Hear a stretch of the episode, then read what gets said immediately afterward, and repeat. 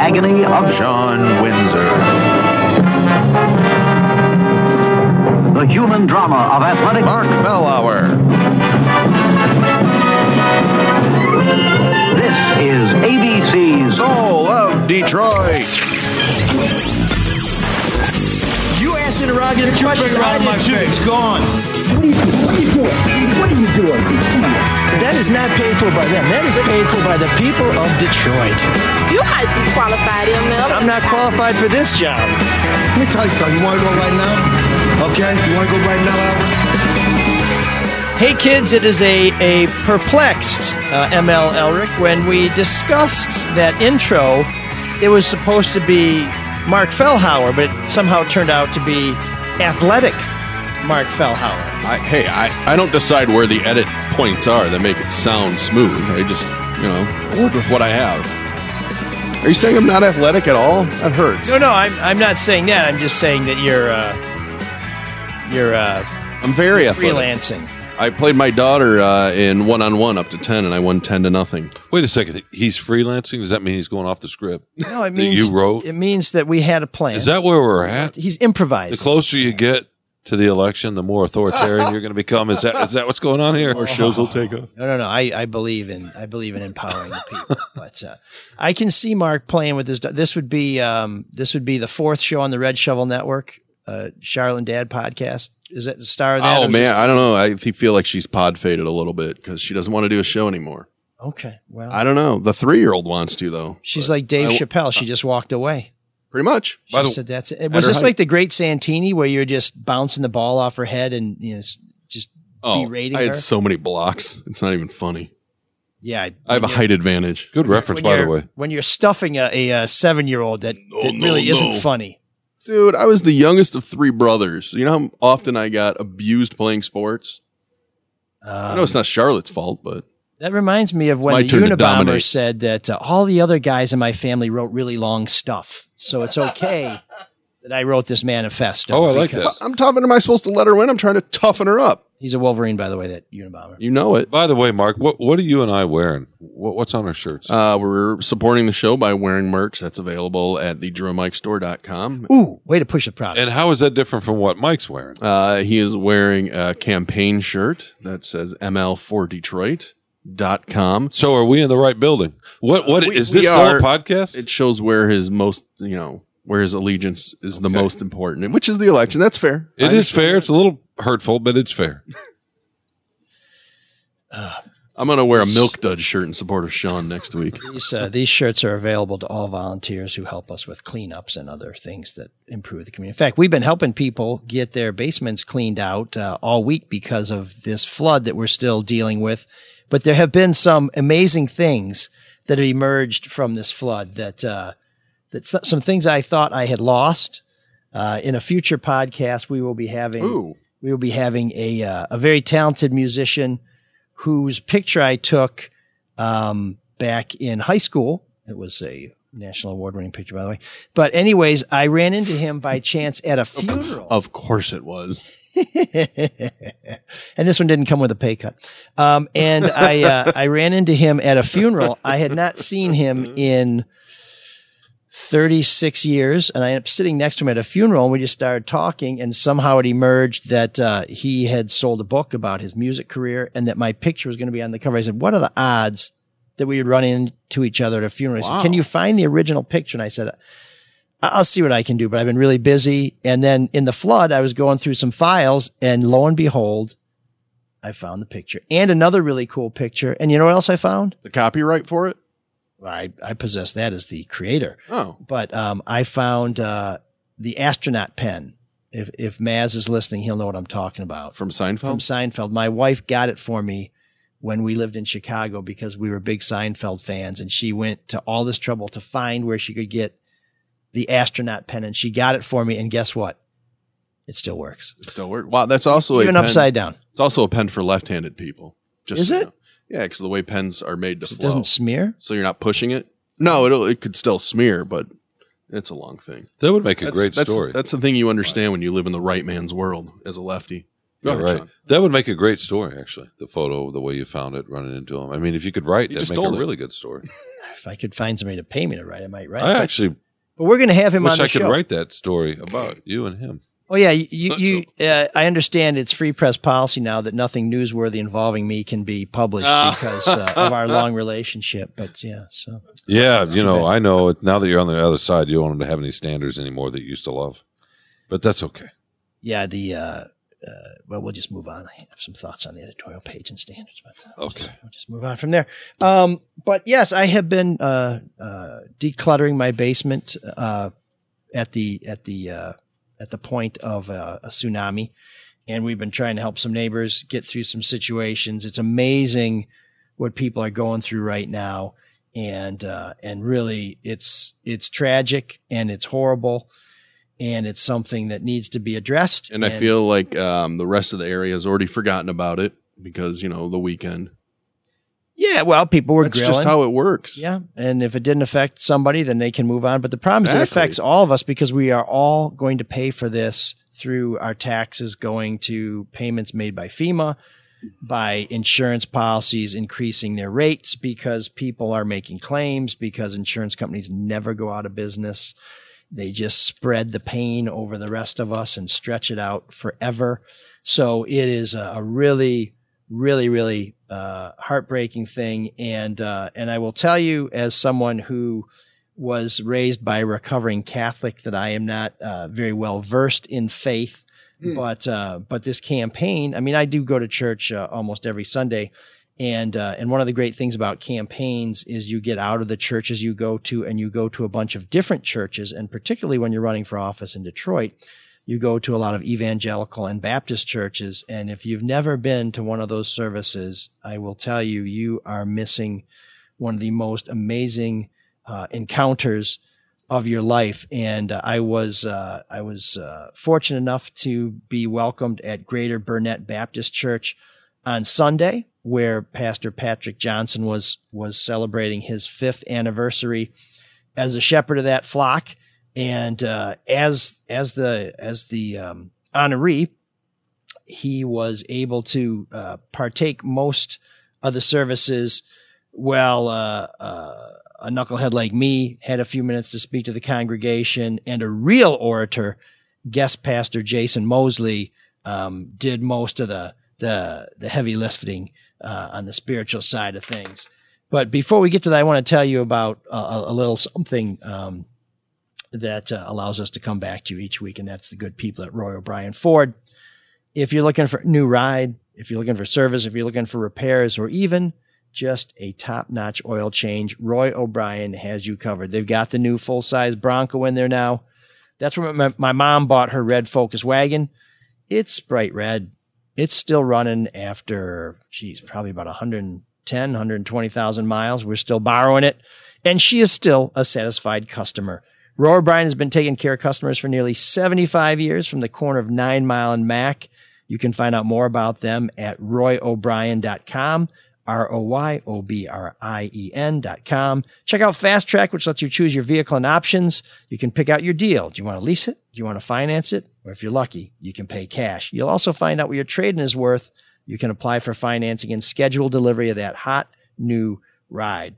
So if you want to know more, go to royobrien.com or call 888-566-5851. And please let them know that you found out about them from this podcast because the only reason the podcast is still going is because Roy O'Brien Ford is mm-hmm. helping us support us. So let's support those that support us. And if you have a Ford, I mean, I know they're looking for cars.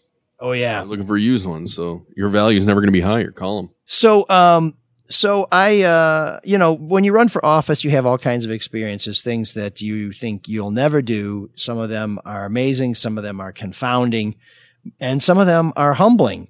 Like, uh, my trip to, uh, Greater Burnett Baptist Church, which, uh, if you missed me there, I don't think I saw you there. It sounded a little bit like this. Which one are we going? Which Well, I one? thought we'd go with the first one. Oh, which okay. why I, I just didn't know that's how you said it. number it. one. This morning, we're so honored to have a candidate for city council for the fourth district. I speak of Mr. M.L. Edridge Elridge. Oh. I'm going to ask him to come and bless our hearts at this time. Let the church say amen. Amen. That's the elder. He's a very cool dude with some sweet glasses. I can't believe you did this. This is Uh, How intimidated were you? so uh, very intimidating. This is uh You're walking up to the pulpit right now. this is a great on yeah. If you're watching us on Facebook Live or watching the replay, you can see this. But uh, How's everybody doing this morning? I'm very nervous. Very nervous. I can tell. It's fun to see you Well, nervous. I'm here to tell you that prayers can be answered because my prayer this morning was please don't make me go on after the pastor. Ooh. Please don't make me go on after the pastor because there's no way I'm going to be able to hold a candle to the pastor. So, uh, so one prayer has been answered today, and I'm sure there are many others that have been answered, and so that's that's another reason to praise God. Wow. Yeah. So we started out okay. The pastor was uh, Ryan Patrick Johnson, uh, very nice gentleman, wonderful church. And uh, I was the whole time we're getting ready to go. I thought, boy, don't let me go last because you do not want to follow a Detroit pastor. I mean, you want to talk about about the full range of emotions, getting the spirit running through you, making you uh, making you get up, making you move. Well, I don't think you, have say the. I think. I mean, I don't know what the pastor is like, but I would bet you don't have his energy. Uh, if I was on skates, I would, but uh, but in the house of the Lord, I tend to be a little more reticent. I'm a little more laid back. Going into it, what did, what did you know about the congregation? I mean, don't you, you kind of have to know your audience that you're speaking to. Well, I know these are people of faith. I know these are committed Detroiters. I know these are people who care about the city. These are people who have allowed the city to uh, survive by by putting up with things that folks in most other places wouldn't put up with because you know we don't get the services we deserve for our taxes. Uh, we have our water shut off um, if we don't pay. But some of us who do pay have it come gushing through the basement, so that's kind of a little bit of a, a, a paradox that that folks don't appreciate. And uh, and you know one of the reasons why Detroit is poised to make a comeback is because we have good people who have stuck it out for so long and who who uh, quite rightly often feel like, uh, hey, why are all these new people getting all these shiny toys when we've been here putting up with all kinds of yang, and we are, uh, you know, you know, when when when when do we get our reward for uh, for being being the backbone of Detroit? But going into one of these things, you know, you kind of think, well, I I, I want to be myself at all times, and I'm Mhm. Yeah, I, marginally funny, but uh, I don't think it'd be a good look if you tried to impersonate the pastor. Oh no, no, no! Believe me, I you know I I would not. Uh, I'm not here to. Uh, I'm not here to try and uh, to try and copy that style uh, as as compelling and dynamic as it is. But I couldn't resist uh, trying to slip a little humor into it because uh, that's probably the one thing Oh no. Well, that last that I joke hit. bring. that joke in the intro hit pretty well. Uh, this one didn't go so good. Coming in and I said, How bad is it? And they said, It's a lot of water. And I said, How bad is it? He said, Well, the two dogs and the two cats figure they're okay. There's a deer with a long horn that says, I'm not missing the boat this time. And I said, It can't be that bad. So uh, Oh, not a lot of Noah's Ark fans out there. well, that guy liked it. yeah, that was Sean. That can't be the only joke that fell flat, though. Sean is not uh, enjoying it at all. No, you just no. Let's get to the next clip. Sean doesn't want to go to church. Okay, and the church says, "Let's go to the next I clip." see. Like That's I like church. that, that's that's I want to get back. like that's why I want to get back to it. I- I like Mike better at church than I like him here in the studio. So let's get back to the church. That was an excellent recovery, Sean. I'm with you. I, I got an amen. I asked for an amen, and I got to move on. So let's let's move on. yeah, Let's- but don't don't make. I guess you can't make jokes about you know serious business like that. You don't fuck around with Noah. no, but I mean, Yeah. a deer with a dare horn on his head—that's Yeah. a unicorn, right? Sacrilegious. People- And the unicorn doesn't want to miss the boat this time. You know, I, hey, I, I've learned from no, my I- I- mistakes. I, think I think they got the joke.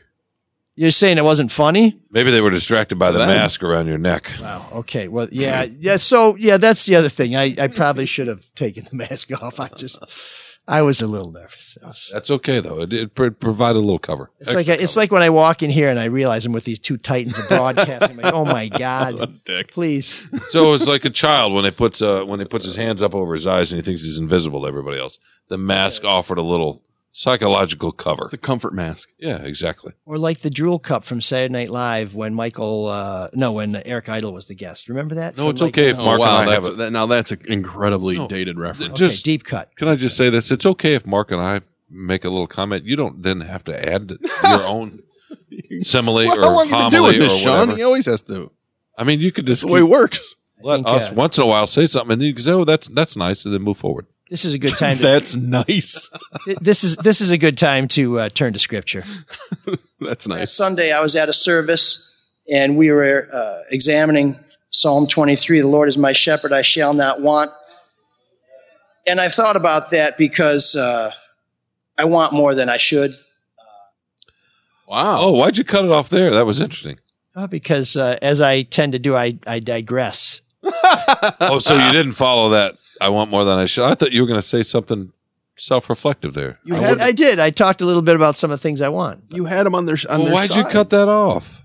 Um, Thanks well, a lot, Mark. Well, I, Me? I I'm just going by the cue sheet. I came I came back to that. Uh, After all, you see how much trouble I get in with the intros and outros. I don't dare make Oh, a. but he was going to actually be. you're not in editorial trouble. I just I just thought it was an auditor- interesting. I wanted to hear what he had to say. it was an interesting edit. Um, so, uh, well, well, Sean, you know, uh, uh, I believe the good book says, "If if thou askest, thou shalt receive," and uh, and uh, and uh, clip four is uh, is your reward for a life well lived. And I'm thinking about them, and they are there together, and they um, they have only each other. They're going to sell the house. They have all these possessions, some of which have recently been soaked, some of which they're not going to need because they were their mothers or their fathers. And I don't know where those things are going to go, but I know their mother's not going to take them with her. And I know that this is again possessions. These are things that were precious to them. There are things that meant a lot to them. But really, what this family's going to have together is each other. Oh, that was deep. Profound. Nice. I like that. I, it started like you were. It sta- started. It sounded like you were about to get a an amen or some kind of acknowledgement from the congregation at that point. Very gracious congregation. So, So, I, I- so but we again we cut that off. But so you referenced Psalm 23 and you had them. You had them back. There were some amens and then Tou- tough to tough to go wrong in a church with the Lord as my shepherd. But on Saturday, last Saturday was the third funeral I've attended oh god. since I started running for city council. Uh, a dear friend of ours, Dave Clegg, died after a long battle with cancer. Uh, my friend Ted Metry's mother died, and that's where I ran into uh, to the rock star uh, at the at the funeral. And then uh, and then uh, Sarah Joe Biggs, who's the wife of Doug Hamill, great friend of ours, both Sarah and Doug. Uh, Doug died five or six years ago um, uh, after uh, finding out his lungs, he had lung cancer. Great guy, one of the saltiest, uh, but one of the salt the earthiest guys you ever met in your life. He would always tell stories about uh, when he was growing up on the east side around Eight Mile and Van Dyke, and they always involved. So uh, me and my buddies are walking down the street, and some other guys came up to us, and then somebody said something to us, and we said something to them, and yada yada yada, and somebody broke a bottle and tried to cut my throat. Like, oh, he's very matter of fact. I mean, this was the epitome of of the the tough uh, kid, and uh, he was he's one of the guys who taught me something that I think about all the time. He would always try and convince you to do stuff. You know, like, hey, we're having a party, come over to the party.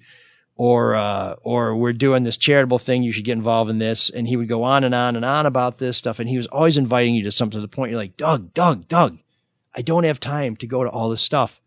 You know, there's just too much going on. And then you'd go to one of these things and you'd see him and you'd say, Doug, I, I'm really glad I went to that thing. That was awesome. He'd be like, yeah, basically like, I tried telling you before, asshole. Now you know. Maybe you'll time. maybe you'll come next time. And they just go on with. It. I mean, it was a, it was a very uh, uh, enlightening uh, attitude because basically what I took from Doug was, um, there's all these great things going on. You should check them out. I'm inviting you to do these things. You should have these experiences. You should get involved. But if you don't, that's on you, jerk. You're preaching about FOMO. Yeah. What's that? FOMO. Yeah, fear of missing out. Oh, No, no, no. He wasn't. He wasn't saying that. What he was saying You're- is you're, saying to accept the experiences and do them. You sound like a millennial.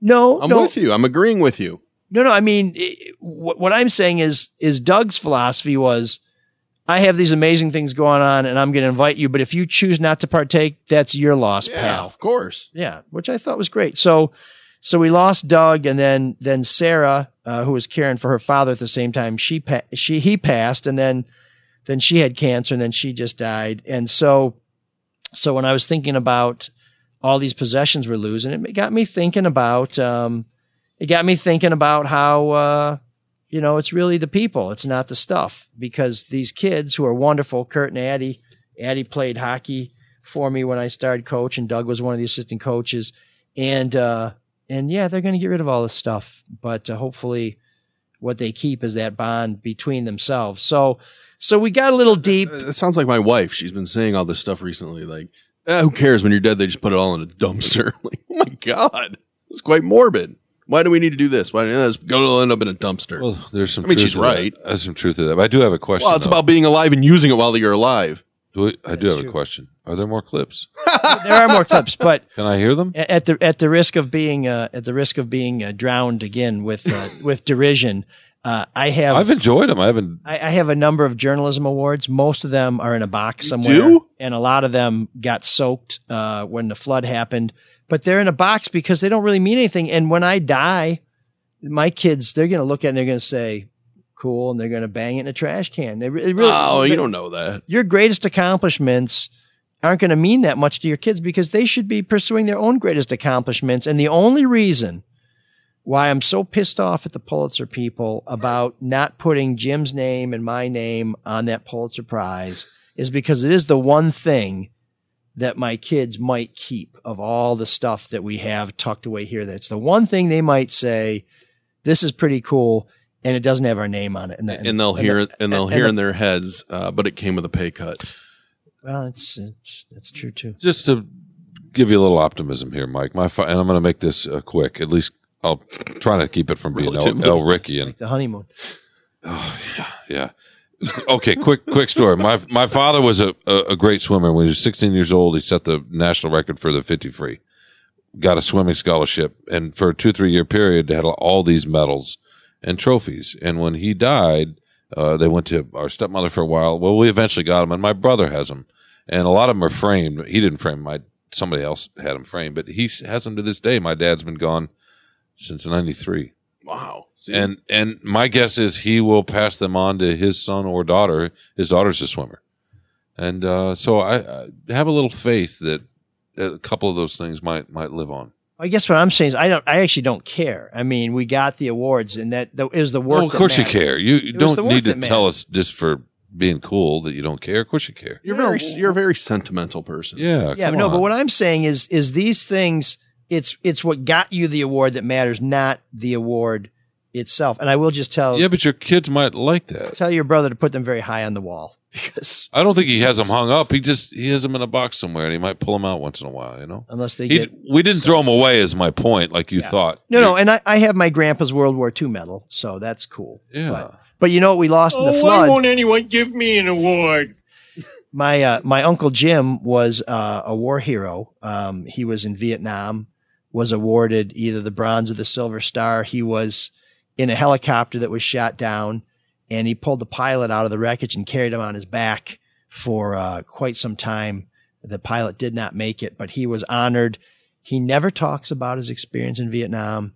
His uh, his his his uniform is still in a uh, dry cleaner's bag at my grandparents' house. I don't know where it is now. And one of the things that I moved with me from place to place was his boots from Vietnam. Oh wow. And they have his name tag in there, James Casterly. And his he's had no interest in these. I don't think his kids have any interest in these.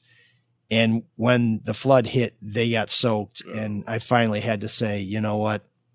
Nobody cares about these boots. I guess I'm going to have to have to throw them out. And those are the kind of things that that you don't like to let go of. But, yeah, because it's a symbol of that story.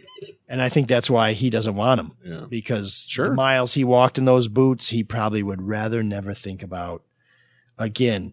But uh, to satisfy Sean and to bring another lighter moment uh, to the uh, fold, uh, let's hear clip number five, which has been titled "The House of Huel." And if you've seen me before today, it was probably on that small box next to Huel Perkins. And let me tell you, it's more intimidating being in the house of the Lord than being in the house of Huel. So I, I, oh. I hope that everybody's as graceless, graceful as, as Huel has always been to me. Meant to say But I'm somebody who gets answers. Wow, that that joke hit. But I'm somebody who gets answers. because we were talking about trying to figure out what happened with this flood. And once you have answers, you can work toward solutions. Sean, you can go on YouTube and watch the whole two and a half hour. I think we'll post on our website. Why don't we do that? too? Yeah. Do the link to the, or you can find it. Uh, you can find my whole portion of the service at ML number four Detroit on uh, Facebook and Twitter. Or you could watch the real part, you know, on there. Yeah. Okay. What? Well, how, here's- long, how long were you supposed to speak? Like Oh. how long? How long were you? well, did they say, "Hey, ML, you can talk talk for about this Yeah. long"? But how long did you go? So we weren't talking politics, which is why this was sort of intimidating. Yeah. Because really, you know, who am I to speak spric- s- scripture, yeah. Mhm. among people who have been ordained, and as someone who, you know, as a uh, not Catholic enough to lapse, but a very enthusiastic churchgoer, I'm constantly looking at the people next to me to see when it's time to rise and kneel. And I've been going to church for 20 years. So uh, they told me um, you have, you know, can't be political, uh, which I appreciate. You have three to five minutes. And we've been on the campaign trail and working so hard. I kind of had some notions of what I wanted to talk about, but it's sort of like this show where I have some talking points and then I, Yeah. then I kind of go from there. So as we were walking up to the church, my uh, campaign manager says, um, um, "Can I see your remarks before you give them?" And I said, "Yeah." And I had a blank index card, but I knew what I wanted to say, so I, I jotted down a, a couple just guideposts, uh, so I would hit the important things and make sure to uh, to acquit myself at least with with some modicum of uh, of decency. So how long did you end up speaking? Yeah, I, I guess the long answer kind of tells you how bad it was going. So I ended up going for Well, like, yeah, did someone there ask you a question? and you So went on for twenty minutes. No, if they had, I'd still be there. So, um, so I, I ended up going for almost, uh, almost nine minute and m- nine minutes. And apparently, uh, uh, you know, my, my daughter and, and, and Vanessa were kind of wondering when I was going to finish and I just kind of finished. But this was, in fact, Well, as long as you finish strong, right? Isn't big finish. Oh, this okay. There we go. But I'm also thinking about who made those memories. And those people are still with me. Those are my daughters. Those, that's my wife. It's not those old girlfriends. They're gone. Uh, they got their own basements. But, um, but when I think about that, We'll explain I that in a minute. feel that I've been given something at the same time I've lost something, which is some of those memories are going to be gone. I won't have the chance to look in, but the people who made those memories are still here, and they have risen to the occasion to help go through these things, to help sort these things out, to help support their mom and dad as we're trying to do this and then do this other thing that's bigger than us. So as I'm with you today, I come back to that message that uh, I've always heard, but really hit me last Sunday and I carry with me, which is the Lord is my shepherd and I shall not want. And I'm grateful for you and the opportunity to be here. And thank you, God, for letting me go first. Thank you, God. Oh, full circle. Ended it with Thank this you joke. very much. And there's the elder to say, wrap it up, son. So, so earlier when I, I, was gotta talking tell you about, though, that takes some. I think it takes some balls to get up and preach or speak at a church like that. yeah, I wouldn't call it preaching, but you know what? The, Speak. as as you'll find with almost every church, the congregation is very gracious. Even though I had trouble saying the word that day, and uh, and the good folks at Greater Burnett were so welcoming that it really it took the burden off of me because it was it was it just felt like if you speak from the heart and try not to be too much like I am uh, normally, which is a little bit of a wiseacre, you'll be okay. But that that Hence the girlfriend reference. just okay. Yeah. So I mean, I, you know, I I still am me. So uh, maybe maybe that was Sunday me. But um, so when I was talking, to, part part of my message to the congregation was, you know, when when when our possessions were being hauled away by the uh, by the bulk pickup guy, um, uh, Teresa comes out and she starts crying. and it's because her sectional, you know, that the fancy couch was being put in the back of that. And I'm upset because I'm losing pictures and letters and stuff like that. And some of the letters were letters from old girlfriends. And, and so I told the congregation, well, so, you know, it wasn't all bad. You know, so, uh, so I had to work that back in. But this is the craziest thing. The guy driving the truck doing the bulk pickup started calling and said, Hey, ML, hey, you, you know, do you remember me? And I said, you know, I, you know, I don't know. I do a lot of stories. I didn't really remember. He's, you know, he's wearing a hard hat and a, But you uh, think you busted him at some so, point? well, no, no, because if, if I had that, that crane would have pinched my head off. Um, and I said, I said, you know what, dude, can you refresh my memory? And I don't know if I met him in person, but we spoke over the phone.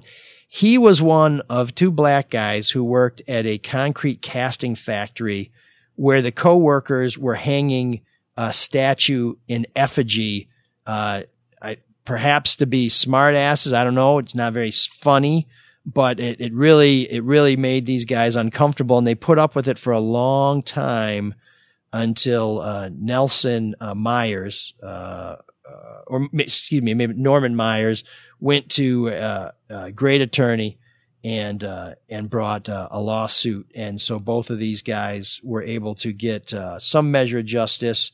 And I like to think the story we did at Fox 2 helped that. We confronted the owners of the concrete plant and said, What the hell is this? And they're like, Oh, we didn't know it would bother them. It's like, What do you mean you didn't know it would bother anybody? And they were trying to claim how they, um, how they didn't know this was going on. But my man, Mr. Myers, was way smarter than them. And he had conversations with them with his phone rolling. So he had audio. So it was a great story. And, and so, uh, so, and, and so to see this guy who's picking up all this trash, it was kind of, it was kind of special in a way because we're having this very, uh, uh, powerful moment of loss. And then there's a really good guy who's saying thanks for helping me out. And it kind of, you know, helped lift the spirits a little bit. And did you So say, I, I gave him a campaign t-shirt. wait, he got one? We didn't get one? So it was navy. We have navy and we have like this kind of optic green, like tennis ball green. His whole outfit was tennis ball green because, you know, safety green. And I gave him his choice of t-shirts and he took the safety green. I was like, dude, you got a thing with this green. I would have gone with the navy myself, but, uh, but that's Jeez, what nice criticizing his fashion choice. so, well, it's just he. Hey, this this guy looked good no matter what he wore. He's a handsome man. So, before we move on from Greater Burnett, I have got to let you hear what a real pastor sounds like. So, if we could play Pastor Jason Mosley, the guest pastor who was there to honor um, uh, Pastor Johnson, and this was this was. Uh, let me tell you, he he has the full range of emotions. He can dial it up. He can dial it down. Well, I'll this say was this kind much. of middle of the scale. I'll say this much: when I was cutting this clip out, I did not have to boost his audio, but I really had to boost yours. Real recognizes real. Did you hear what I said? Yep. I said real recognizes real.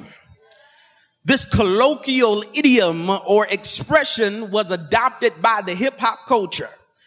And it expresses the idea that is used to refer to the tendency or ability for real individuals to identify or connect with or otherwise respect other real individuals real not just in their speech. Y'all pray with me today. We're not real mm. just in our speech, but also in their conduct. Real not just in how they portray themselves, thank you, but through the qualities that exhibit a real nature. Here it is. Real men can recognize a real woman, not just in the voluptuousness of her body, but by the content of her mind and her character. Real recognizes real. Uh, real, real, real women can recognize a real man not just by his financial status and capabilities, but, but one who will not only make children, but one who will take care of the children that he made. Do I have any witnesses here? Somebody just shout real recognizes real. I think he wins. That's the warm up. Yeah, no, I mean, what a powerful orator and and and that mess. And I love the voluptuousness of her body. But but but what he said is one of the things that is so important. Is is it ain't just about making the baby. It's about taking care of the baby. And some dirtbag sent me something on Twitter uh, criticizing me for making fun or mocking or denigrating, whatever you want to say, the guy who paid his child support in pennies because he's like, do you know what it's like to be ripped off and to be forced to do and the state and all this crap about, oh, what a victim he is. Oh, what a poor guy. The state screwed him. Hey, listen, maybe the child support thing didn't go the right way. Maybe, maybe you are aggrieved. Maybe you got a case here. But if you do meet your obligation in a way that brings sorrow and anguish to the children, the lives you created, shame on you, sir. Well, and it was the guy's last payment too. Yeah, what? a- So he had every right to go and try to fix that before then. yeah. So, anyways, um, but yeah. Uh, so if you've never been, That guy was a baby. if you've ever never been to church in Detroit, don't be intimidated. Go. You will be welcomed. And I will tell you something. The rest of your day, you will be on a cloud. So I would just want to thank. Uh, I just want to thank uh, the good people at Greater Burnett Baptist Church. Uh, I uh, stayed for the whole service. A lot of a lot of folks running for office don't do that, and I will be back. I like how you threw that in there. No, that's what people are telling us. Oh, I know. Just- And in fact, Pastor Johnson got up, so he did get to talk a little bit because it was, you know, it's sort of like uh, on your on Father's Day, you don't do a lot of work around the house; you let other people do it. So when you're the honoree, you can kind of absorb it. But he, point, I'm going to get the phrasing wrong, but he said something like, uh, uh, "I just want to thank uh, our." Caucasian politician brother who's come and stayed for the whole service. and did you stand up and say, Did anyone order a hero? I just I raised my hand. I I felt uh, I felt I'd imposed upon uh, the good people. well, at least you didn't go out and preach like this guy. I come in the name of Jesus by the power of the Holy Spirit. Biatch! yeah, no, that was not.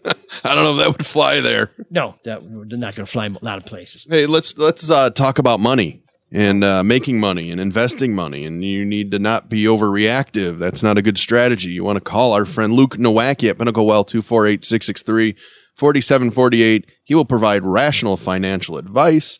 Uh, wh- where should you do what should you do with your money now, six months from now, six years from now?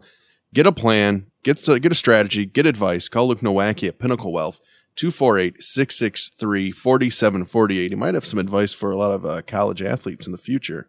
Oh boy, I'll tell you what. I they- think he might make them, might Uh, make it. Well, he might make it all- all about them, sweetheart. Securities and investment advisory services offered through Royal Alliance Associates Inc. Member FINRA SIPC. Royal Alliance Associates Inc. is separately owned, and other entities and/or marketing names, products, or services referenced here are independent of Royal Alliance Associates Inc. Yeah.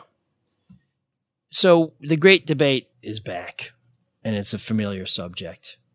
Why is it back? Why is it much? It's not really much of a debate either. It's not back. Is it back? Why is it back? Just because you wanted to wax on? Because you guys continue to be wrong. Because you wanted to wax on about this? He's still mad about a certain. Because we wanted the debate next week, will we? Name, image, and Will we? likeness. What? Nil. Are we going to have it next week? What? No, no, we have it now. No, but we're going to have it next week.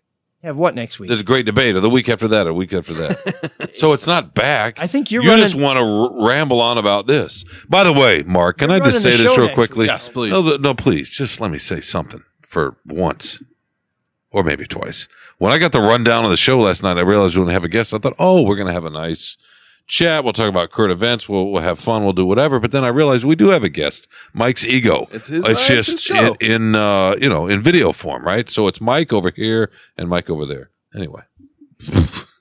I'm uh, looking forward to some time off. Quiet reflection. But the debate is back because you have staunchly been about not giving, or no, not not not giving college athletes anything. You just feel that they are fairly compensated through their scholarship. They are being given something. They're being given a scholarship. They're being given clothes. They're being given tutoring. They're being given uh, amazing food, travel, But experiences. they also had to just go in front of the Supreme Court to say, "Hey, w- they want to give us more stuff for educational purposes," and the NCAA fought that, as they should. like like graduate studies or computers or. So that that's where you draw the line. I am forgiving students and student athletes everything they need to succeed on the field and in the classroom. I do not feel that signing a sponsorship deal with Yoke Gaming is what they need to succeed. Now, I, I will say I wait, read I read something from Need- oh, I mean, needs, I- needs and wants are two totally different things.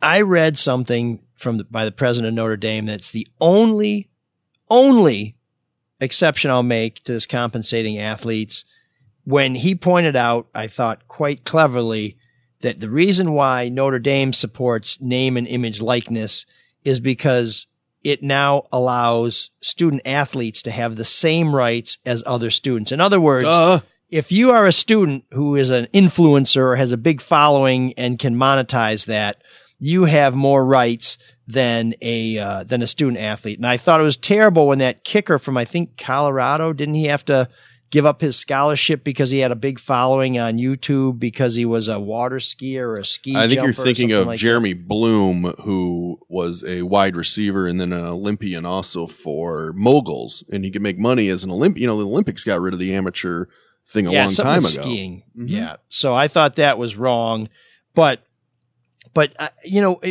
when I look at this thing, anybody who knows anything about student athletes will tell you it is a tremendous. And Sean's not chiming in because you don't know nothing about no student athletes. But What the fuck are we talking about? It's a tremendous drain on your time, and so now What are we arguing about?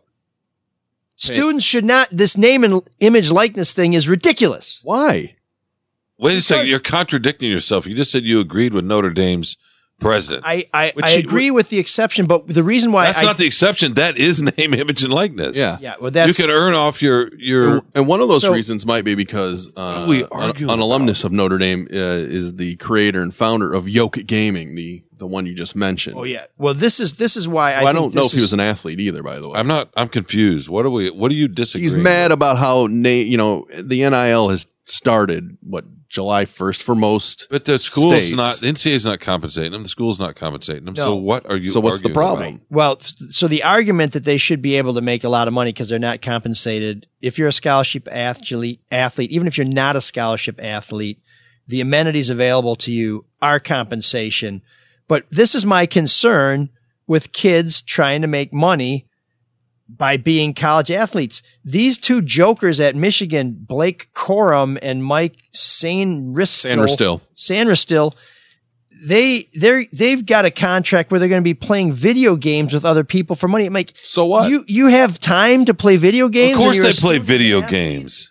for money. This is going to be a big distraction. This is going to Grandpa, this is going to they're They stop already kids. play video That's games. all they do. They don't What watch are movies. you arguing for? Are that we play should still have the games. IBM Electric instead of a Dell? No, Is that what you're saying? I am saying that by trying to turn being a student athlete into a profit center, you are going to make these kids not the athlete they can be and not the student they can be because they're going to be rushing you to just try and cash you in just on it. said yourself other students can do that. So they're not they're not going to be the student they can be if they Yes. Uh, are. M- my point is By the way, ten thousand players nationwide have signed up with Yoke Gaming. So it's Yeah. not just the two from Michigan. I mean, So that means a lot ten of them jump on thousand. board. That means ten thousand kids Are going to get paid for what be- they were already doing. Going to be distracted.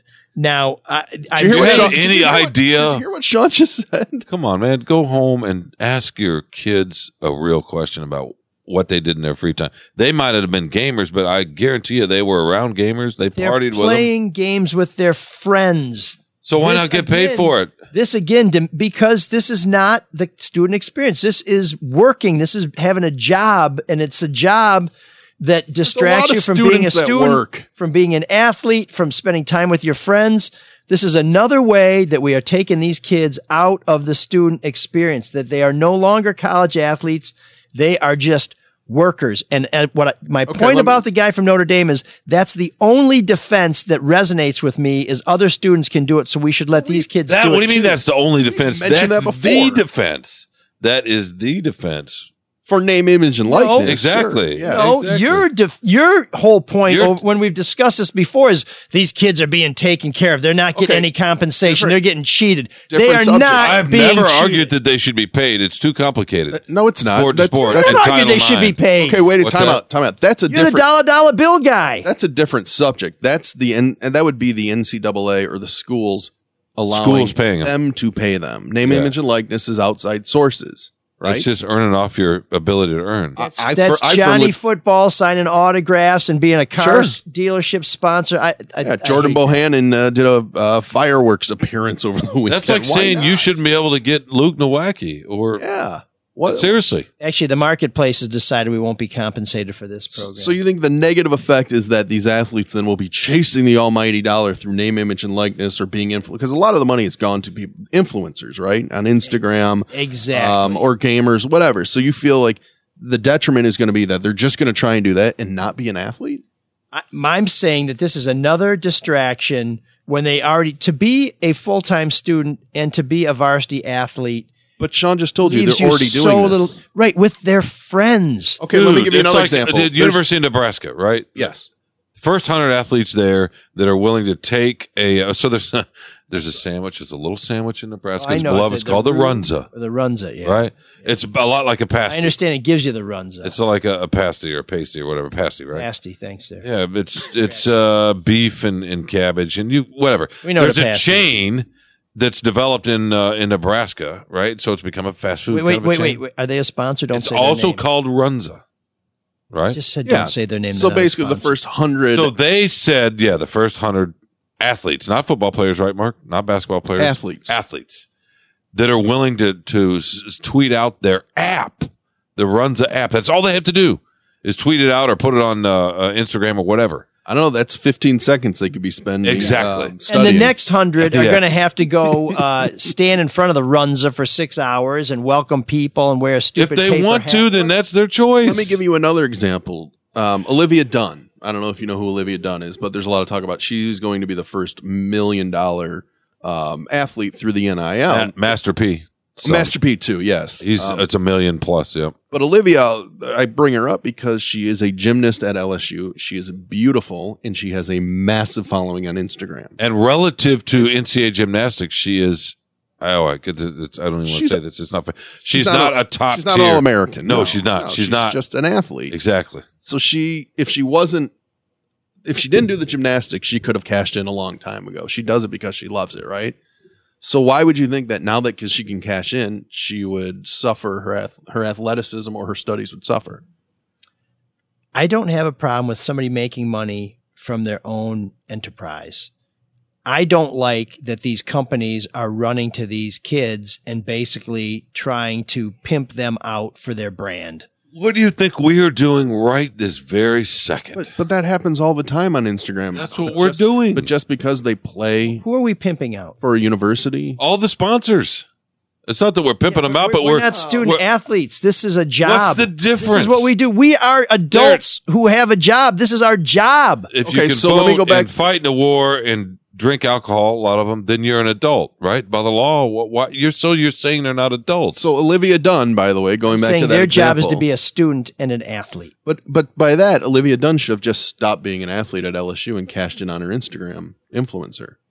No, I think she So if- she if built that following herself. Whereas these guys, you've got Yoke Gaming and these other and Runza you name it and Joe Bag of Donuts. did your uh, kids? smoke Did your shop kids? and So what? Work.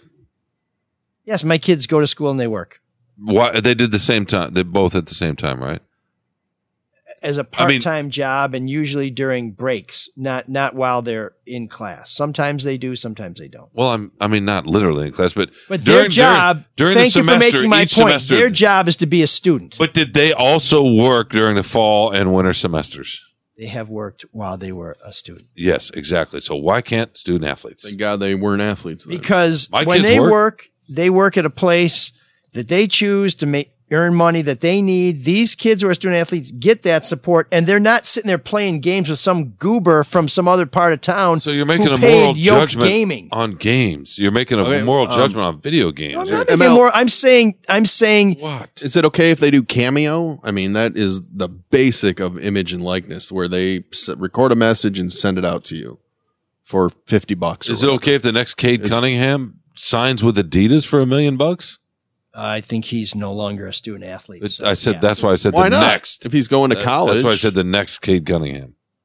You know what? It- it- what you guys miss in this discussion oh, I'd every love to single hear about it. time. Yeah. No, what you miss every single time is to be a student and to be an athlete is a special opportunity. It's That it's, doesn't go away. Oh, It does these. Okay, so what? I don't want to pick on these two guys from michigan Okay, well, let- no, let's I already go- mentioned them, but these guys are never going to start. They're never going to start because they're not Sanders still? starters now. Blake Corum, what are you talking about? These well, they play for Michigan, so they they're not going to start on a good team. But they are not going to reach their full potential because instead of doing all they need to do to succeed in the classroom and on the field, they're going to be sniffing around some video game, playing some dude How do you know? they don't for money Well, because thank- they're already doing it. How do you they know? signed up for it. Thankful. Well, then I guess they should get rid of. So he's saying he knows their grades, But what I- their family life's like, what their Sean, it really sounds like he wants the NCAA to get rid of the um, amount of hours you're allowed to train too. He sounds like they should be training all the time. Isn't that something? No, the uh, limit on training is a recognition that there are a lot of demands on an athlete, uh, including school. So they're not allowed to have any free time. So out of a hundred, Well, now they're not going to have free time. They're going to be playing yoke games with some uh, some they were doing some it couch anyway. Potato with their friends. So what? What's time with your friends is one of the best parts of college. Maybe they'll make new friends who are paying them money to play with them. Some jagoff who who's Let me go back to gave the cameo. Yoke Sports twenty dollars to play. Uh, Yeah, so to what? play, uh, Grand Theft Auto against. not? Uh, No, let's just go ahead. Third string punter. Okay, Jesus, let's just go ahead and you can break this down. There are 112 hours a week. That if you sleep eight hours a day, you got 112 hours a week. Break it down for them. How much should they spend in, in the classroom? They spend what 12 hours a week in the class, maybe 15. So that's about 100 hours a week. How much should they study? How much should they practice? And how much is free? That should be determined by each individual. Oh, so now Just okay. like the amount of money they can make. So, but you, your argument is that you want to determine for them how they should spend that time. Those roughly 100 hours a week. No, I'm you want to determine that. I'm saying I would prefer that they not have these distractions, that they not have these enticements, these inducements to not enjoy their college experience. What does that mean? Get drunk? Maybe they are enjoying. That's what they like doing. Play volleyball in front of a frat house? so- what the fuck does wait, that mean? So they're allowed to go if that's what they like doing. They're allowed to go do that, but not play video games for money. beer pong? Are they allowed to do? You Ca- Let me go back to Cameo. Are they allowed to do Cameo? How, ma- how much time a week are they spending? I mean, It to depends I, how many orders they get. To me, I, I- I just I I don't like the idea of compensating these kids beyond the very handsome compensation. They're not comp- receive. you're not compensating the kids. You keep using that word. They're going out and making money. Yoke, Yoke, Which we let high schoolers do. Yoke, and Cameo are paid by individuals. You don't have to buy anything, and if It's they not compensating. Yeah. They're earning their money. I mean, they should be compensated. If it wasn't for nother Yoke argument. and Runza and you know uh, Fred's used tire shop, whatever you want, whatever whoever's out there pimping out these kids, they would not be doing these things that diminish. I just don't, uh, you know, I don't know what you guys did in college. Did you? Did you? I just, worked. I worked. Once I got my shit together, I worked. Yeah, Yeah, yeah. And I you played hung video out with your friends, with your friends. But you also didn't have, uh, you know, uh, other than Mark, who was athletic, as we learned from our intro, uh, and Sean. I've seen Sean in a basketball court. He has some skills, not actually S K I L Z, but he Not has anymore. some I skills. don't. But uh, it's been a long time, maybe but if you forty-five. if years, you want to treat them, but if, if you want you to be guys student did not have this major commitment that you made. You did not have this incredible, um, this incredible chunk of time that has time they're, limits. they're going to make money off their name, image, and likeness. That is not a 40 hour a week job. They are going to chase this money. Well, And of course they are, but it's still so- not going to be 40 hours a week. It could be. But if you you're what- letting me play video games and I get, I don't know, a hundred bucks an hour, I may pay play as many hours as I possibly can. Well, good for them then. I, I, I just think that that this is this is a mistake. I just think this further uh, professionalizes and and takes our sacred college sports away from Sacred, young my people. butt. It's a billion Already dollar is, business. yeah. And everybody but the central players were getting The money. money. Period. And that is just wrong.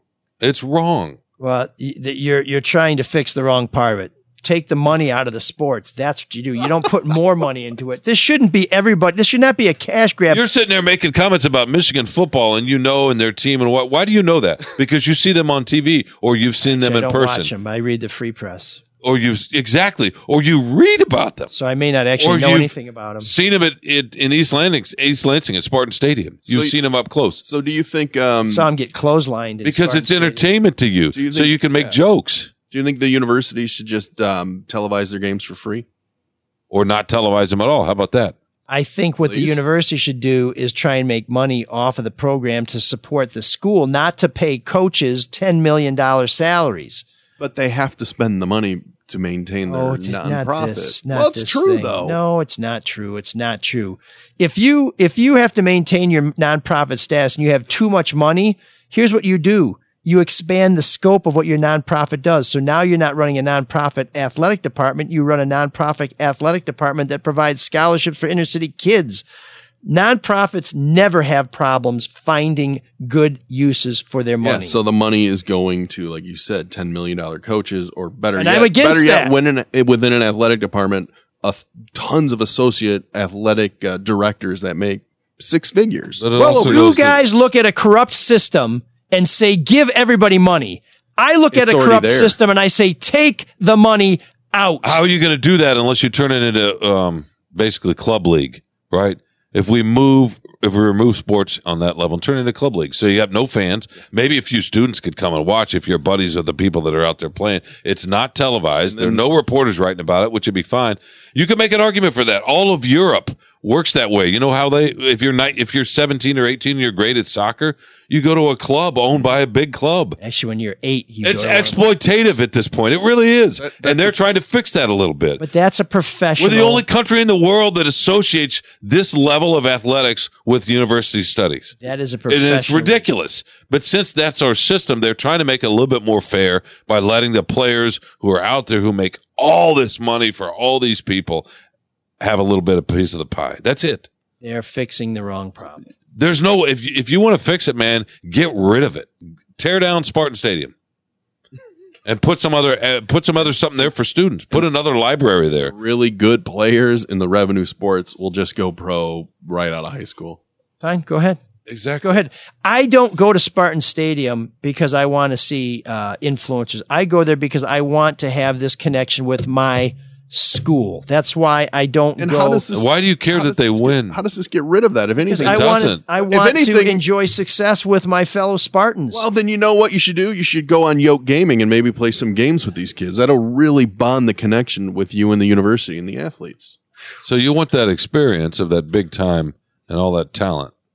You just don't want anybody to make any money who's actually doing it and entertaining you right before your eyes as you stand there in your blue and If- excuse me, green and white scarf. if I went to Bug Tussle A and T, and there were 500 people in the stands, I would go there because I was with my fellow uh, Spartans. But that doesn't- that doesn't disappear. Bug Tussulians. Why do you think that disappears because of this?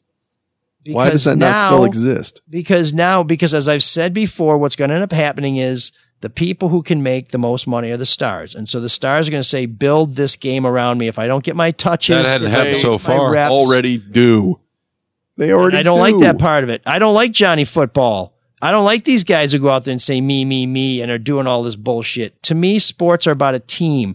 To me, sports are about being a part of something that's bigger than you, where you find a way to contribute and you don't go into it and say, you all have to make me great. You go into it and you say, what can I do for us to succeed together? So that the lineman and the starting quarterback both feel like they're stakeholders in this enterprise, not so that the lineman says, well, I just had my ACL torn, throwing a block for this guy because he always wants to run because he knows if he gets on the highlight reel, he sells 500 more yoke memberships. That doesn't happen in the NFL.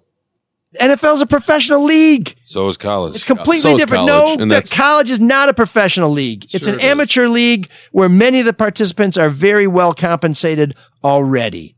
And you know why my kids work when they go to school? Because they need money for stuff. If Mine they were on full scholarships, I wouldn't be giving them shit.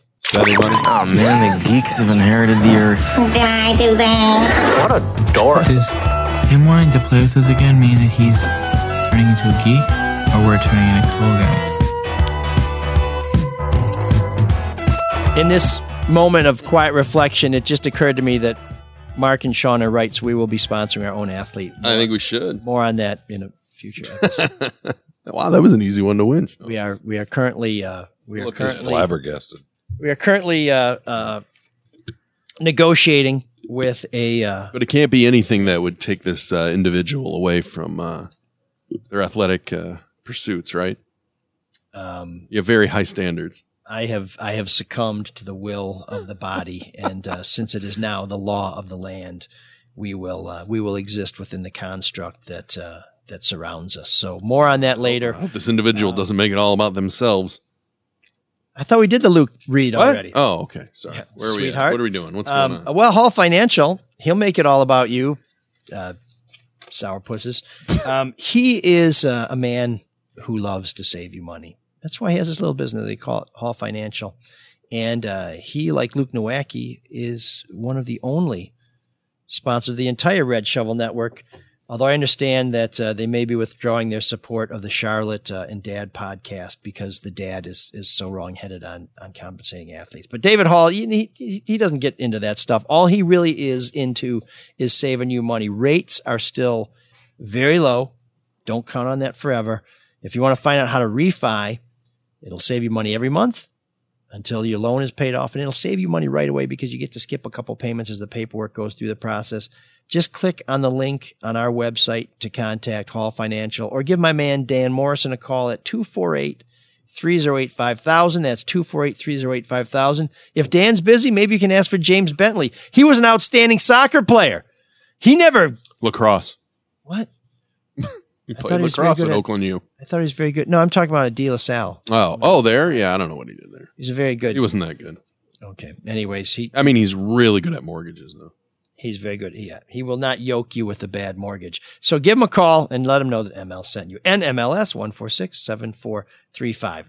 So, um, so yeah, so we are we are negotiating with an athlete. I'll let you know how that goes. We look forward to closing that deal. If we're not able to do that, we may throw the field open to people who have athletes who they think would We'll, be I'll sponsor anybody. would be great brand ambassadors for ML Soul of Detroit. But now to our geek. And he is uh, a great athlete, although it looks like he may be about six months pregnant. That would be peevish Phil Mickelson, who was the leader in the clubhouse for Geek of the Week. But listener Nancy sorts out his hash quite nicely a little later in the show uh, when she leads off our listener comment segment. So stick around to hear more about Phil Mickelson, whose feelings were hurt by a widow reporter. Oh my goodness. Baby. So, uh, so we needed a geek. So I started thinking about the Ukrainian army. Not that I want to take on an entire Huh? army, but uh, they're pretty geeky. They forced a, uh platoon, or maybe it was a brigade. I'm not really good with those kind of things of female soldiers to march in full uniform and high heels. What the hell's that all about? Uh, it must be their culture. Kind of creepy. Per- don't, don't the- shame their the- culture. the Ukrainian people are fine people. Um, but our winner is the World Anti-Doping Agency for essentially Oh, God, banning yes. Sha'Carri Richardson, perhaps the most electric Olympic athlete to compete in in Japan this year. They said that she cannot compete in the 100 meter dash because, get this, she smoked some definitely not performance enhancing weed. Yeah. To cope with the what? The passing of her mom? Is that what she said? Yeah. I mean, Who she this- found out from a reporter. Was it the same one who wrote about in, Phil in an Mickelson? interview- in an interview. Oh, really? that her mom had died or that Yeah. she that her mom was had died. banned. That her mom had died. Jeez. Oh wow. Well, um, that's unfortunate, but um, but I mean, so I, I I'm against doping. I'm against performance enhancing drugs and all this stuff. But how can you possibly consider ganja something that's going to shave your? You know, I, I mean, It's ludicrous. and there's apparently no appeal, and and but she's going to get to compete guess- in another event. Would it A been relay because of the timing of the Yeah. So I mean, how the thirty day suspension which falls. which makes it even dumber. this Yeah. is this is the stupidest thing I've ever heard. and I guess it would have been okay for her to cope uh, by drinking or right. recover from injuries with, with pain medication, but you know, Yeah. So, so the World. Anti-Doping Agency, who somehow seems to miss all of these uh, Eastern black athletes who were turning into men before our very eyes because of all the hormones they were taking and all Another the, the 80s Soviets reference. and all this other crap. I was actually thinking of my uh, my prom dates. Um, but th- this is so they miss all that. the wall's down, by the way. I was in Europe when the wall came down. Yeah. Oh, great! Here comes an Um, hour. but Sha'Carri Richardson should be able to compete in every event she qualifies. Have you for. seen her run, by the way? man, Either you? Yes, No, so Oh, fast as hell. oh, I've I've just seen pictures acceleration of halfway through is just. Mm. Yeah. And I was uh, I was talking to a guy on Saturday when I was canvassing, and he told me the most mind blowing statistic of all times about her. She's five foot one. Oh, really? I knew she was. I knew she was little. You can tell when when, you, when they show the lineup. I mean, that's that's amazing. She's for a really five one. That's well, that's what this guy. What if she Why- ran why for the he- Why would he Ukraine? lie to me? I'm a politician. What if she ran for the Ukraine and wore high heels? a little taller. She'd probably be an 11, It's interesting 11 because she's mark and couldn't from what little bit I've seen her run. She starts out of the Slow. block Yeah. slow, Uh-huh. and then twenty yards, twenty five yards in, just That's incredible. catapults. Yeah, too bad for It's that. It's just electric. Yeah, no, and and and from uh, and again, I'm not a big track and field guy, but from everything I I've read about her, she's got this effervescent personality. She's very down to earth. She really connects with people. She's made a lot of money off her name, uh, image, likeness. Think how fat? Yeah, exactly. The way she collapsed in her collapsed in her grandma's arms after she won the hundred in the trials, she went up the stands was just. Imagine how fast she'd if be. you can't enjoy Shawn. or uh, appreciate that moment, Yeah, it just started sobbing in her. Gra- She's it was- probably high, right? yeah, right. No, it was just incredible. Stay off the weed. So, uh, so World Anti-Doping Agency for all the very, uh, uh, in fact, it, it's so clear that you're a geek of the week that every one of us agree. How often does that happen? Five one.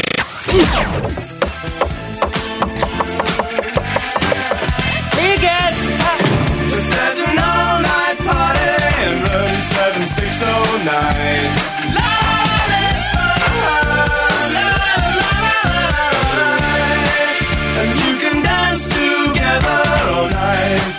Got the time.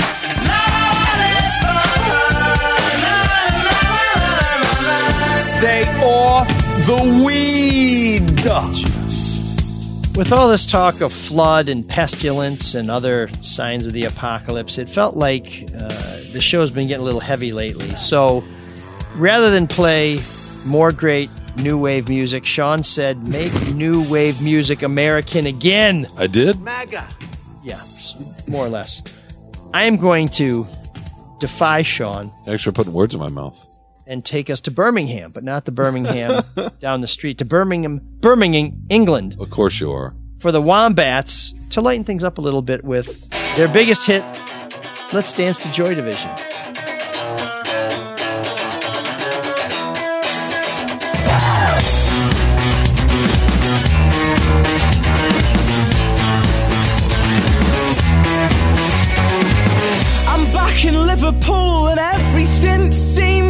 But I worked something out last night that changed this little boy's brain. A small piece of advice that took 22 years in the make, and I will break it for you now. Please learn from my mistakes. Please learn from my mistakes. Let's dance to Joy Division and celebrate the irony. Everything is going wrong, but we're so happy. Dance to Joy Division and raise our glass to the ceiling. Cause this could all go so wrong, but we're so happy and we're so happy.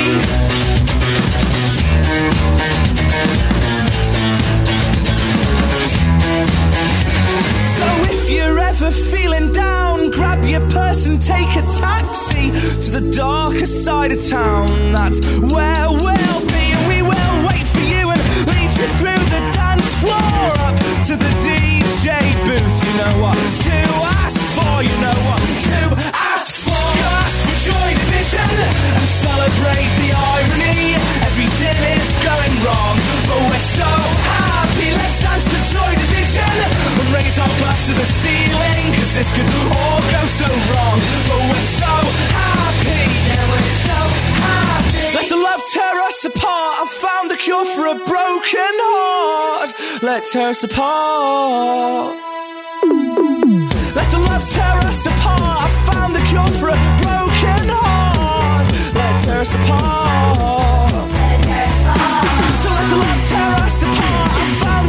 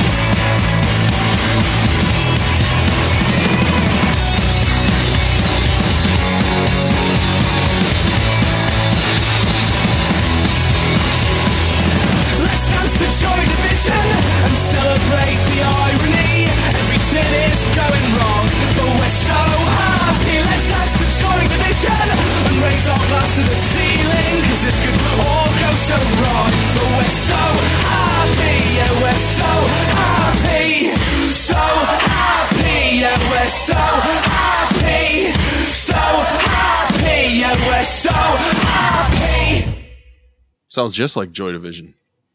Yeah, it's uh it's so the uh, the origin of this song was um these young men were at a I think a nightclub in Birmingham and they thought it was ironic that all these people were rushing to the dance floor to have these very intimate and enthusiastic dancing uh, sessions to one of the bleakest songs Yeah. in uh, in new wave. So they came up with uh, with uh, Let's Dance to Joy Division. You may know them for their more recent uh, output, uh, Lemon to a Knife Fight, which is actually not a, a bad song, but it may be one of the stupidest song titles of all time. But when I listened to them, the first time I heard this song, I thought, it sounds like Scouting for Girls, who does the song I Want to Be James Bond, which is a, a great song.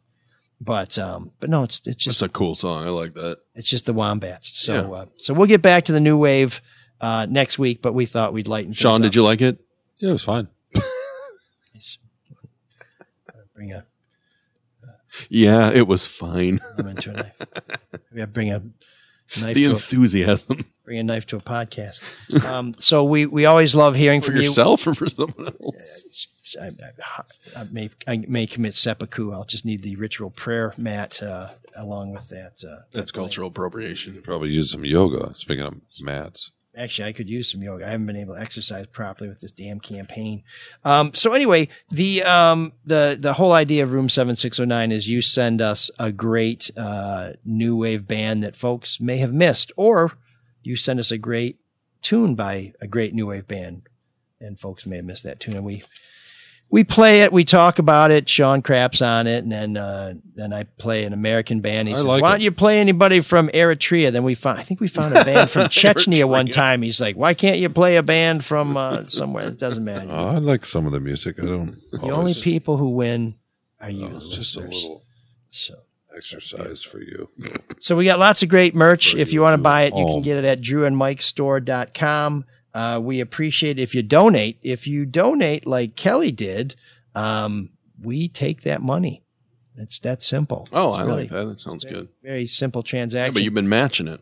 Well, uh, so um, we did have a geek of the week with this jo- jo- Joker. I'm going to be nice here, who uh, made his final child support payment in pennies, and then the family took the money and they donated it to a shelter in their town, which I thought was just the greatest way to make something out of to make some lemon out of a knife fight, I guess. Um, and so I said all the money that came in in June in donations to the show, we would donate to Crossroads in Detroit, which helps needy families in Detroit. They have two locations. Uh, you can find a link to their website on our website if you care to give directly. So since we made that offer, we received $96.90 in donations, which we will be sending to Crossroads, and I will be matching that for a grand total of $193.80 from your friends here at the Soul of Detroit to Crossroads. It's not uh, King's Ransom, but we know that they'll do something good with it. So thank you for Mhm. for helping us do some good. Um, and now that we've done some good, we could use some money. So just give us the damn money. We we could use some more sponsors. Uh, and one way we keep the sponsors we have is if you let them know that you heard about them from listening to the show. We'd appreciate if you'd subscribe, share the show, rate the show, and of course, love the show. And uh, one of my favorite parts of the show is when we hear from you, like Nancy, who writes of Phil Mickelson. You hearing he just exploited the Detroit News A1 story because he had zero intention of ever coming back? He's only in Detroit this time because he's gunning to get picked for the Ryder Cup. Plus, presumably appearance fees from his sponsors after winning the major. No, he acts like he gets nothing No, he out was- of it. He was paid to come. Yeah. Yes. So he picked this little story and blew it out of proportion, scapegoating the mean local press. If you're wondering what happened, Rob Snell, a great reporter at the Detroit News, reported that um, that Phil was ripped off by a bookmaker from Grosse Pointe like 20 years ago. People didn't really know this story. Uh, it was a great little nugget that Rob Rob found, told a great yarn. Phil did nothing wrong. If anything, he was the victim here. Yeah, that's what I didn't understand. It didn't make him sound that bad. Yeah, I mean, we all well- know he's a gambler. I mean, I think it was because the bookie was uh, tied with Jack. So Maloney, what? right? It was mobbed up a little bit. Yeah. yeah, I think it's just because he got beat out of half a million dollars and didn't have the cherries to go break that guy's legs. So sorry, sorry, Phil. Oh, and you would? I mean, For half a million, I, I'd break your leg for fifty bucks. um, a So- mob for the mob. I, I don't also don't wager, so it's all theoretical. Anyway, uh, Nancy says it's always been his mo: manipulating press, playing the victim. It's shtick. It's fake. He doesn't give a damn about his gambling story. Nope. California Country Club born and raised Phil Nicholson doesn't give a damn about Detroit. Amen. Wow, Nancy, bringing it. We don't want him back. Trying to buzz me mellow, but uh, but Nancy got me all hyped up. Uh, again, we love when you rate us. We have almost 600 ratings. Brett Madcap Peel gave us a five star rating on Apple Podcast, noting, "Thanks for getting Shawn on the podcast prior to the most important match in DCFC's history. The content was gold." And Mark's questions for Shawn were very insightful. By the way, DCFC did win that championship. Shawn Windsor was there. You can read his take on all that at uh, freep.com. Sir Lai also spot us five stars under a review headlined Very Informative and Entertaining. He went on to say, I listen every week. It's that simple, folks. We ask no more than that. Uh, looking back at our fundraiser, the ML for Detroit fundraiser at the traffic jam last week, we had a great turnout, and Shasta Fox rocked the house. Shasta Fox is fronted by Max Prokop, who also plays bass for the Smiths United and he composed this little ditty, our 100th episode commissioned music bed, Buzz Me Mellow. Uh, if you're hearing this show on July 6th, tomorrow, July 7th, I will be at Commemoration in Park, talking a little bit about politics, answering every question that comes my way, and taking your suggestions for how we can make Detroit better together. To find out where I'm up to, uh, what I'm up to, where I'm going to be next, follow ML for Detroit on Facebook, Twitter, and Instagram. We'd appreciate if you'd subscribe. And you know what? If you want to volunteer, get in- involved in the campaign, it's a lot of fun. Or maybe you just want to send me some dough. Maybe you want to those- get one of those T-shirts, man. Well, yeah, we could we could probably hook you up with some threads. You can do all that at ml number four Detroit.com.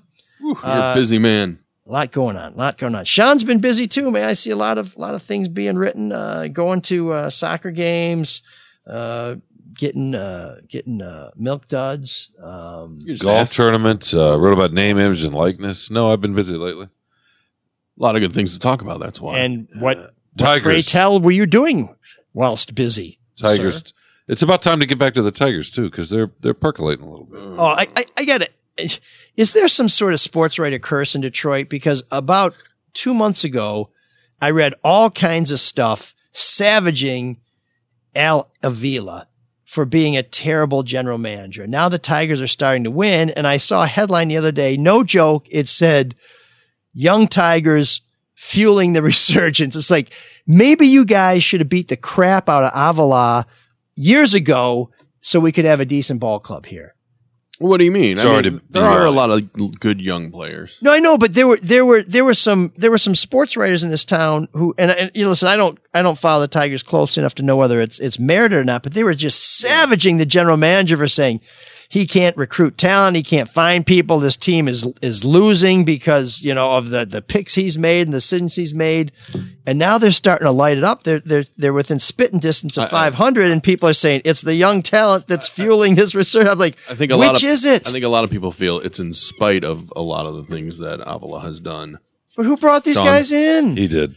I mean, come on. No, he deserves a little bit of credit for credit for bringing Hinch in too, who's who's Yeah. giving the team a jolt. The Tigers, manager. The, the Tigers to me really shows how much Tigers right now how much sports is really about expectations because That's people true. are excited about them and they're just still not that good, but they were expected No, to be terrible. They had back to back winning months for the first time in five years, which is kind of crazy. They're But- playing. They're playing entertaining baseball. They are, too. and they and they get after. They get good young pitching. Sure. So so Tigers a little bit. Uh, the draft is coming up. The Pistons, of course, had the number one pick in the Mhm. draft the first time in fifty some years, right? Yes. Since nineteen seventy or seventy one. Yeah, since Bob Lanier. So that and some other stuff uh, that we'll be writing about. So there you go, Mike. I met Bob Lanier. He's big. Yeah. Okay, Mike, it's your turn to take us out. No, no, wait a minute, wait a minute, wait a minute. Oh, what? Huh? What? I told you on? you got to owe me fifty bucks if you want me to take you out. Do you think they should they should they should draft this hot shit guy from uh, Cade Cunningham. yeah from Oklahoma I State? I think is it? so. I'm going to write about this week though, and how often the number one player in the draft each year is not. It does not end up being the best player. Okay, tease it. Don't tell us the Oh, whole come thing on. you're going to I'm write. gonna argue with you. Tease it. Well, you can't really argue with No, facts. but usually, that's all right. no, usually the failures in that position are at center and power forward for the most part. Outside of Markelle Fultz, most most guards that are drafted one overall are great. Most. but they're not always the best player in that class. So that's the that's the thing, you know. I don't know. Well, well Okay, I'm going to write so- Are about it. trying to And Mark Ju- can argue about it. What are you trying to be Carlos over there to shit on the? No, I just like dealing with uh, reality. So subscribe to the Free Press and get Shawn's take on it. He, he may he may reconsider. Mark may may Mark may make him see I'm the okay, light. plug the plug the fellow shows that all uh, topple us, not topple us, but uh, sit atop of us in the pecking order, and are much better shows. Plug them. It's it's called the Cowboy.